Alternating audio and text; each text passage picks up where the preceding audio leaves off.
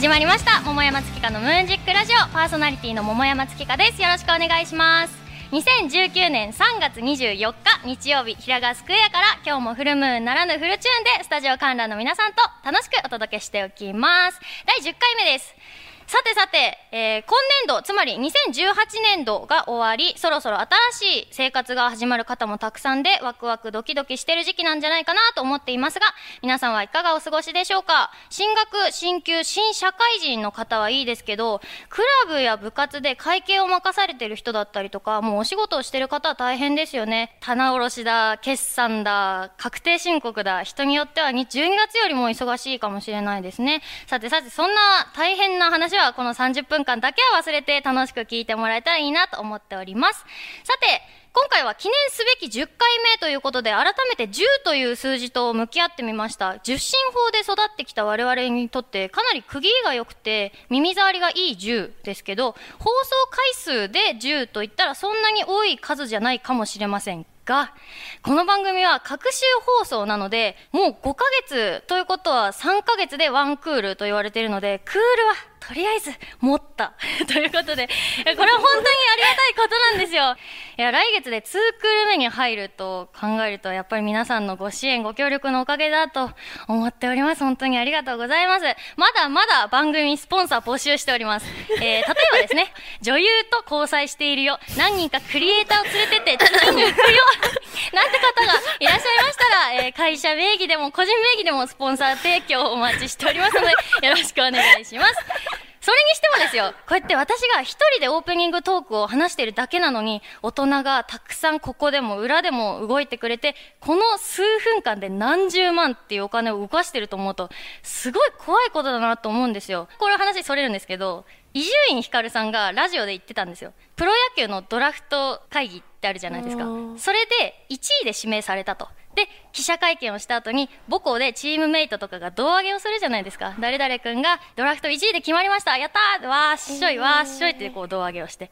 それを見てって、高校生の集団がテンション上がって数億円のものをぶん投げてる ってすごくない？っていう話をしてたんですよ。もうこの話を聞いて私腹筋の筋組織の再生が追いつかないぐらいもう引きちぎれ笑いして。やっぱり伊集院さんすごいなと思って。もうオープニングで1分間先週の伊集院光さんっていうタイトルでトークを丸パクリのコーナーを作りたいなと思うぐらい。これやったらだいぶ温まるでしょうね、会場が。まあ、温まるといえば、あの、番組の前説ってあるじゃないですか。うん、あれを、この番組って私がやってるんですよ。私の知る限りで前説自分でやってるのは、桃山月花のムーンジックラジオで桃山月花と、徹子の部屋で黒柳徹子さん。この二人だと、私は思ってます。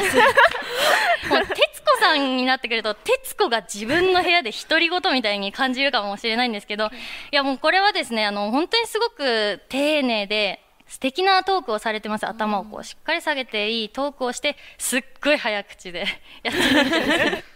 私も目指すところはでっかくああいうところを目指さないといけないなと思っております。で、まあ話だいぶそれたんですけど、まあ桃山月花のムーンジックラジオこう耳に入るだけのメディアが数十万を電波で垂れ流してると思うと責任持ってやんなきゃいけないですよね。金粉とかもね、やっぱ自分でこう吸収できないから流れていっちゃいますからね。まあまあいいんですよ、そんな話は。さて、そんなあの、うん十万、うん百万のゲストさん前回も来てくれました。楽器演奏ボーカルユニットシーオンからセイナちゃん、そして世界のキティさんと共演を果たしたゆりえちゃんのお二人でした。打ち合わせで卒業がメールテーマなので、それぞれ何かエピソードまとめといてくださいねって言ったので、楽屋でたくさんメモを書いてくれたんですけど、本番直前で今週のテーマはお返しエピソードだった。ごめんっていうことで、前々回の台本を打ち合わせしちゃったので、もう考えてくれたトーク台無しになっちゃったんですけど、まあなんかあの、放送のトーク内容でどっちのその卒業エピソードと、えー、お返しエピソードどっちも聞けたので、一度に二度美味しい放送だったんじゃないかなと 私は思ってます前向きに捉えて。さて桃山月花のムーンジックラジオではあなたからのお便りを募集しております。市川うらら FM 桃山月花のムーンジックラジオのメールフォームまたはローマ字で桃山月花 at yahoo.co.jp 月花のつは TSU で桃山月花 at yahoo.co.jp ツイッターお持ちの方はツイッターハッシュタグカタカナでムーラジとつけて投稿してください。お待ちしております。この後は素敵なゲストさんの登場です。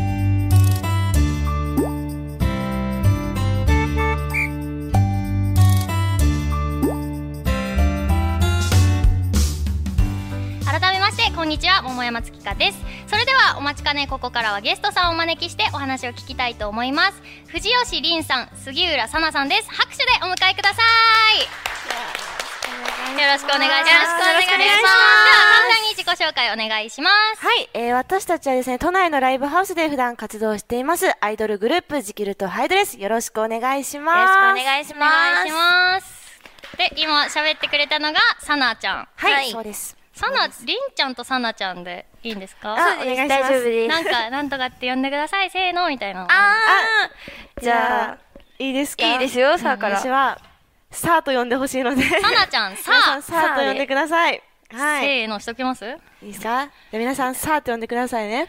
いきますよ。せーの。さあ気持ちいいありがとうございりんちゃまんは、はい、私は、あの、姉子キャラなので、りんねーと呼んでほしいです。。やりますか、じゃあ。はい、じゃあ、皆さん、気合い入れた声でお願いします。す。行きますよ。せーのりんねさすがさすが皆さんよく鍛えられてらっしゃる。ありがとうございます。やった全身温かい。やっぱ潜在的に女の子って男性の低い声好きじゃないでーいすか。やー、いいと思いますドキッ。としましたね。あの、多分これ聞いてる人も今度、おーってなるか、あの、同性だったらマジかってなるか、どっちかですよね。そうね。よろしくお願いします。よろしくお願いしますジキルとハイドははい二人でのユニット名ではないんだね。あ、そうなんです。えっと、この、私たち、この二人組のジキルとハイドは、とがひらがなのジキルとハイドというグループがありまして、もう一つカタカナの、全部カタカナ表記のジキルとハイドもいまして、ん。私たちはそのジキルとハイドの小説のモチーフのハイドの部分を、えーモチーフに、えーロックテイストで表現したライブを活動でやってるんですけど、そのライブの活動の内容とかも、大人が本気でバカをできる青春を思い出させるようなライブっていうのをテーマに今活動してます。へはーい。ちなみにね、あの、サーは白色担当で、はい私黒色担当で。へー。白黒でやってます白黒いいね。わかりやすいですジキルカタカナとひらがな、ハイドカタカナ。あ、そうです、そうです。あそうですここだけがひらがなになってまして。はいうんそれなんか意味あるんですか？ひらがなとカタカナと。その、そうとがカタカナのチームは逆にジキルの可愛いとか王道アイドル。で、私たちはちょっとそこから、あの、ひねくれてると言った 方がいいのかわかんないけど。真逆のかっこいいね。かっこいい。と言のメインにへーひねくれてるはちょっと違ったね。そうだね、ひねくれてるわけではないんですけれども、うんうんうん でもかっこいい、ちょっとロック系の、へーうん。そういうものをやらせていただいてそうです。だからライブとかもお客さんに、あの、ジャンプさせたり叫ばせたり、時には反復横跳びさせたりとか。たまにテンション上がると、はい。りんね、ちょっと蹴りの方が入る時もありますので、そうなん。ですよ。ひねくれてるんじゃない？いや、いや、で、デフォルト？あ そうなんだ。なんですよ。で、テンション上がりすぎると、あの、楽曲とかでラップがあるパートとかも、なんか、なんか、プレイって言ってこう、降りるとこがあるんですけど、だいぶポーンって、ステージから降りて、お客さんのところに、なんか、3周ぐらいダッシュで走って、えお客さんの方が目が点になっちゃって、なんか私をどこにいるか探すし、さあもうステージ上で私が、あ、降りたなって思うけど、真ん中にファンの方が、なんかサークルって言って、うん。うんうん円形状になって声出したりとかするのがあるんですけどそこの真ん中にいると思ってたらしいんですよ。全然私そのサークルの外側を駆けずり回ってて、あ、みんなに混ざってたんだ。多分想像つかないと思うんですけど、簡単に言うと基本ステージからいなくなります。へすぐいなくで、自分の歌うパートになるまでに、ちゃんとステージに戻ってくるってきていう。なるほどね。問題児的もうなんか姉さんキャラなので、な。うんダメでしょ、姉さん。でも許される感じが。あの何を黙らせやってるんだね。そう黙らせますね。ちゃんとパフォーマンス。そうですね。あの、身内も外もって感じですけど。講師ともに講師ともに黙らせているいい人生なんだあの私の道を邪魔をしてくれるな、みたいな感じで、突っ走らせていただいてます。さっき聞いて思ったのが、やっぱこう、手拍子をしていただいたりとか、ジャンプしていただいたりって、やっぱこうね、可愛らしい系で売ってるアイドルって言うけど、はいジャンプさせたり。飛ばせたりみたいな。出ちゃう。出ちゃうこういうの出ちゃうすごいねそうなんですよ。でもそれぐらいってくれた方が嬉しい人もいるんじゃないですか。やっぱこうガツガツ来てくれるファンだけじゃないから。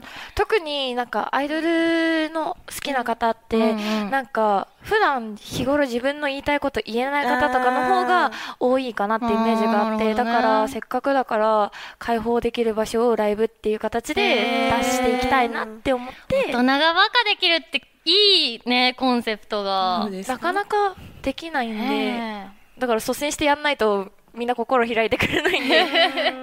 なんで、あの、今日もグイッとお客さんの手引っ張って中に入れました。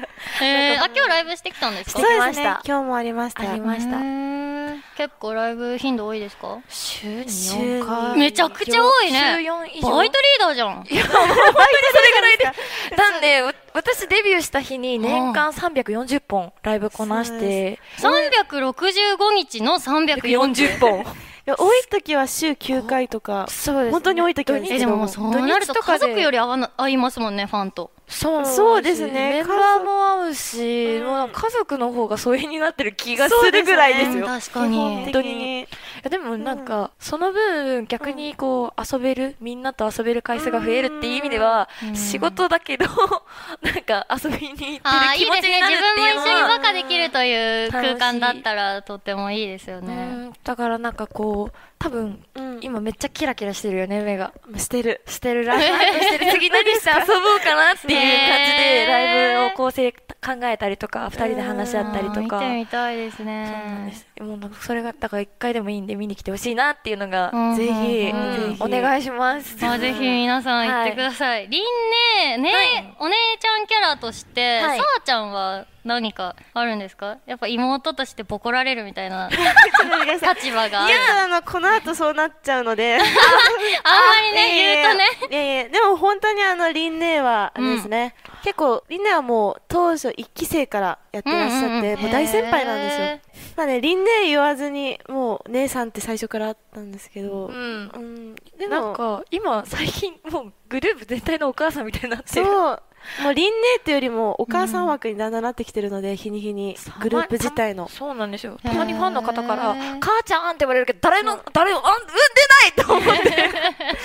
そうなんですね。なんで、そう。でもすごくね、なんか慕ってもらえるのもありがたいなって素直に思います。みんなのお母さんです。慕われてるよ。だって、さあちゃんはいに質問したのに、りんねが返してくれるから。りんねにお話を振ってね、あげるって。私、こうやって一人で喋ってるから、多分今、他の女と組まされるって考えると、絶対その子に話振りたくないから、えー、ずか絶対自分が言っちゃうから、こうやって二人で、ね、キャラクターを引き立てて、話を振って、振られてっていう関係性ってすごくいいなって思いました。嬉しいですね。ありがとうございます。でもなんか、ジキルとハイド自体は結構長いんですけど、新体制になったばっかりで、二人組になったのも最近なので、そう。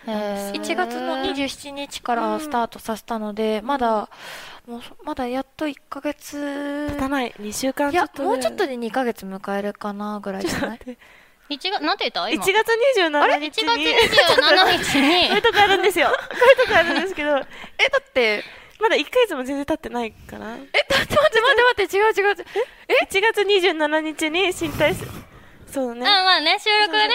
だよね。ね。1か月は経ったよね。まあ1ヶ月は経1月った。経ったよね。よかったよかった。27、ん ?1 1月27日から。なので、今日が収録日が2月16日だから、まあ、そう。うん、1ヶ月弱に。あれ？あれ？そうですね。まあ、今日、この放送日は3月の24なだいぶちょっと。ちょっと。そ う変わるから。え？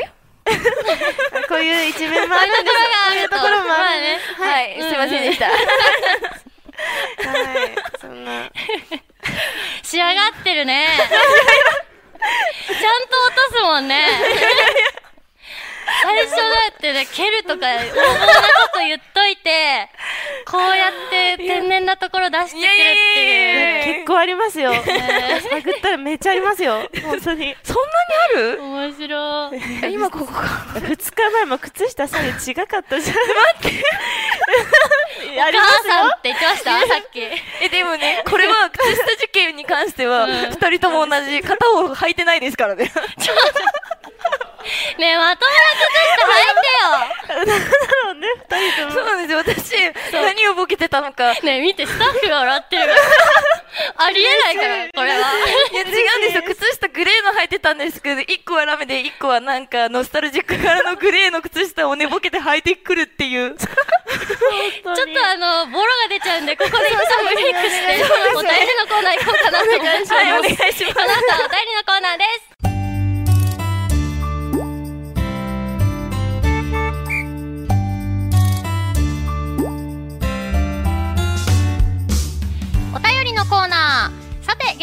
盛り上がったところで、ここからは番組リスナーの方やスタジオ観覧の皆さんから募集したメールテーマや感想を紹介していきます。今日のメールテーマは一番エピソードです。どんどん読んでいきましょう。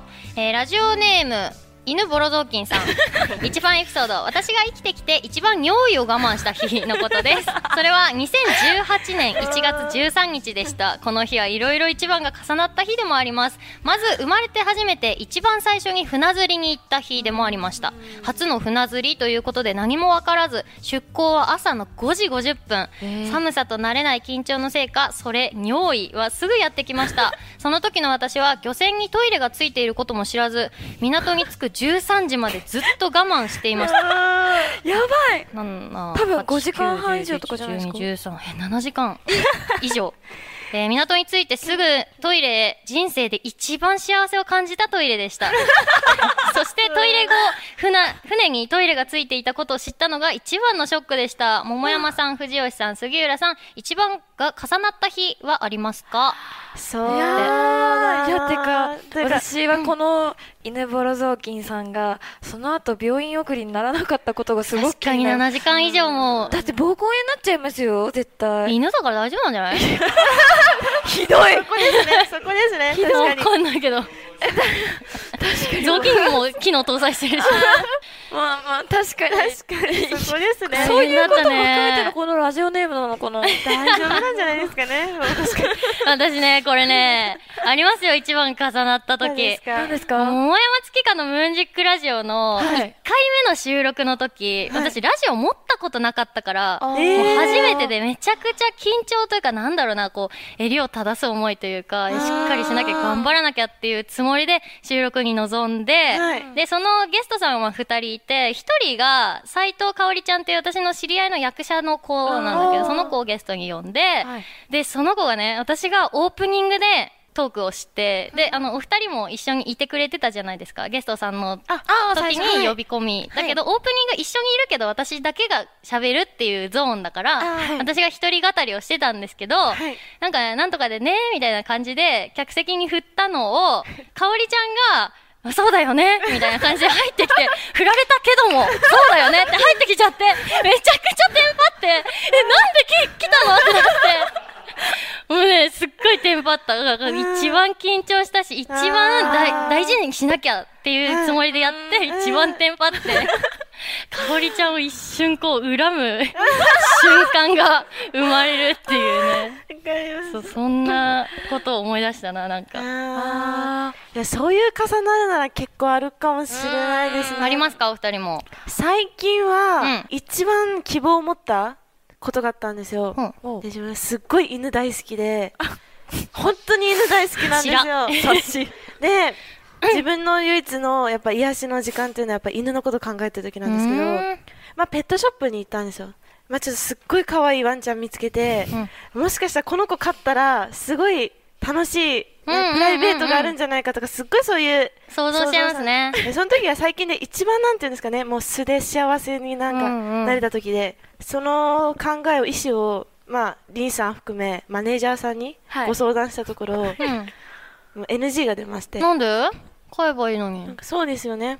でもなんか NG の理由聞いたらその今のあなたにうん。買わせたら家から出なくなるから それは仕事放棄になるからやめてくださいということで。NG が出面て。もうでも結構こっちもガチだったんで、うん。一番ショック受けましたね最近。だから一番期待したし、一番なんか、もう本当になんか泣きそうなぐらい悔しくなっちゃって。確かに今、え、目、もう、でも、でも、女がペット飼ったらダメって言うよね本当ですか？だしでしょ？とっても好きなんだよねきっとめっちゃ大好きですね。なんかもう、ねえ隣ですごい。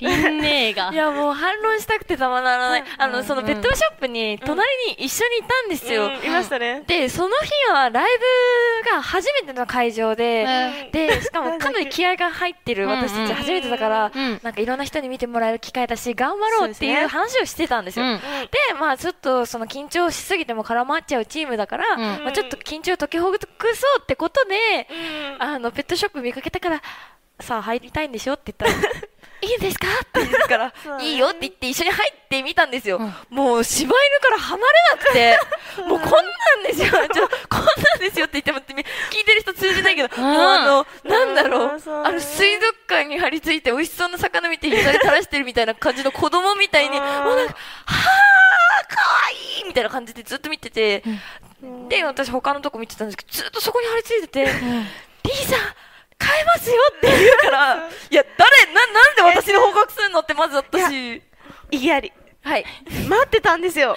本当にその目を見たら、その柴犬の目を見たら、うんもう呼んでる感じがしたんですよ。すごい裁判見てるみたい。違うんですよ。本当に。うんもう、待っててねって言ったんですけうんど、待っててねって言いながらも、その後に、なんかもうみんなから、マネージャーさんからも、うんいや、お前にはダメだって。そうお前は絶対家でなくなるから、もそう。う仕事来なくなるのは一番来なきゃダメだってことで、そうなんですよ。二二人だからライブ二人だから。ちょっとあの二人の中に亀裂が入る前に次のやり行こうと思いますきっかけにちょっと。えー、続いていきます。はい桃山月花応援ネーム、田村正和さん。皆さんこんにちは。メールテーマの一番エピソードについて考えていて、一番最初に見た映画を思い出しました。子供の頃に7つ上の兄とその友達に連れられて、武田鉄矢の刑事物語を見に行ったのです。武田鉄矢がハンガーをヌンチャクのように振り回して戦っていたのを覚えています。皆さんは一番最初に見た映画を覚えていますか？これ質問していいですか、んお家で見る映画なのか、映画館に行っての映画なのか、どっちなのかなっていうのがまず一つ目です。あー映画館を想像したな、私は。私、お家の、あの、ビデオ？うん。映画のビデオを思い出しちゃった。あの、幼稚園の時に、うんあの、セーラームーンが好きすぎて、うんそれを初めて親が買ってくだ、くださった。親についてはすごい敬語使うんだね。急にね、買わせたんじゃないんだ。素が出ますね。すごいいい子なのかな、本当は。そう、素が出ますね。いやで、それを、本当にテープが擦り切れたぐらいまで見たんですよ。うんなんか途中で、小学、幼稚園生のその3歳ぐらいに買ってもらって、うん小学校6年生ぐらいまでずっと見て、ブチンって切れるぐらいまでそのセーラームーンの映画を見てて、へそれを今ちょっとー聞かれた時に、お、懐かしい。あ、じゃあそれはもう紛れもなく一番最初に見た映画だね。ある？さなさあちゃんあります？自分は兄ですかね。兄？あの、兄兄。兄ね。あ兄あの、そうごめん、どうしました？ごめん。ちょっとあの お兄さんがこのメールでも出てきたから。紛らわしいこと言っちゃう。あの、あれね。すごいね、なんか、さっきもさ、犬ボロ雑巾の後に犬の話するし、え、さ、そんな頭回る方じゃないんですけど、直前の記憶でトーク作れるってやっぱすごいことだと思うよ。特技ありがとうございます。そうです。でも本当に兄ね。兄です。あの、ミュージカルの、トゥモローのやつの兄を初めて見ましたかね。映画館でだったうんんですかね。まあ、それこそ家で見るとかは結構いろんなの、うん。その、田村さん、武田鉄矢さん？武田鉄矢さんって言われるとちょっとスイッチ入っちゃうのあれなんですけど、すっごく武田鉄矢さん、はい、大好きで、へで、なんかもう、買いたい。それはちょっと、あの、なんか超えてきましたね。超えてきましたね。それは言っていいものなのかどうかわかんないですけど、言っていいなら買いたいの。ただ自分の中学生のうん青春は武田鉄矢さんに注いでたぐらい、本当に武田鉄矢さん大好きで、だからその、まあ、映画枠ちょっと変わりますけど、金髪先生が自分の中学生の時は、もう自分の青春のすべてだったので、そうなんですよ。だからこの田村さんとすごい趣味が合うと思います。あら。じゃあ後で紹介するね。えー、そうなんだね。ちょっと脱線しちゃいましたね。すみません。いやすごい。3人と3人で仲良くなれて、ね、あのラジオリスナーと一緒にみんなでワイワイできてる感覚を今味わってます。ちょっとここで1曲リクエストがあります、ジキルとハイドでクイーンでした。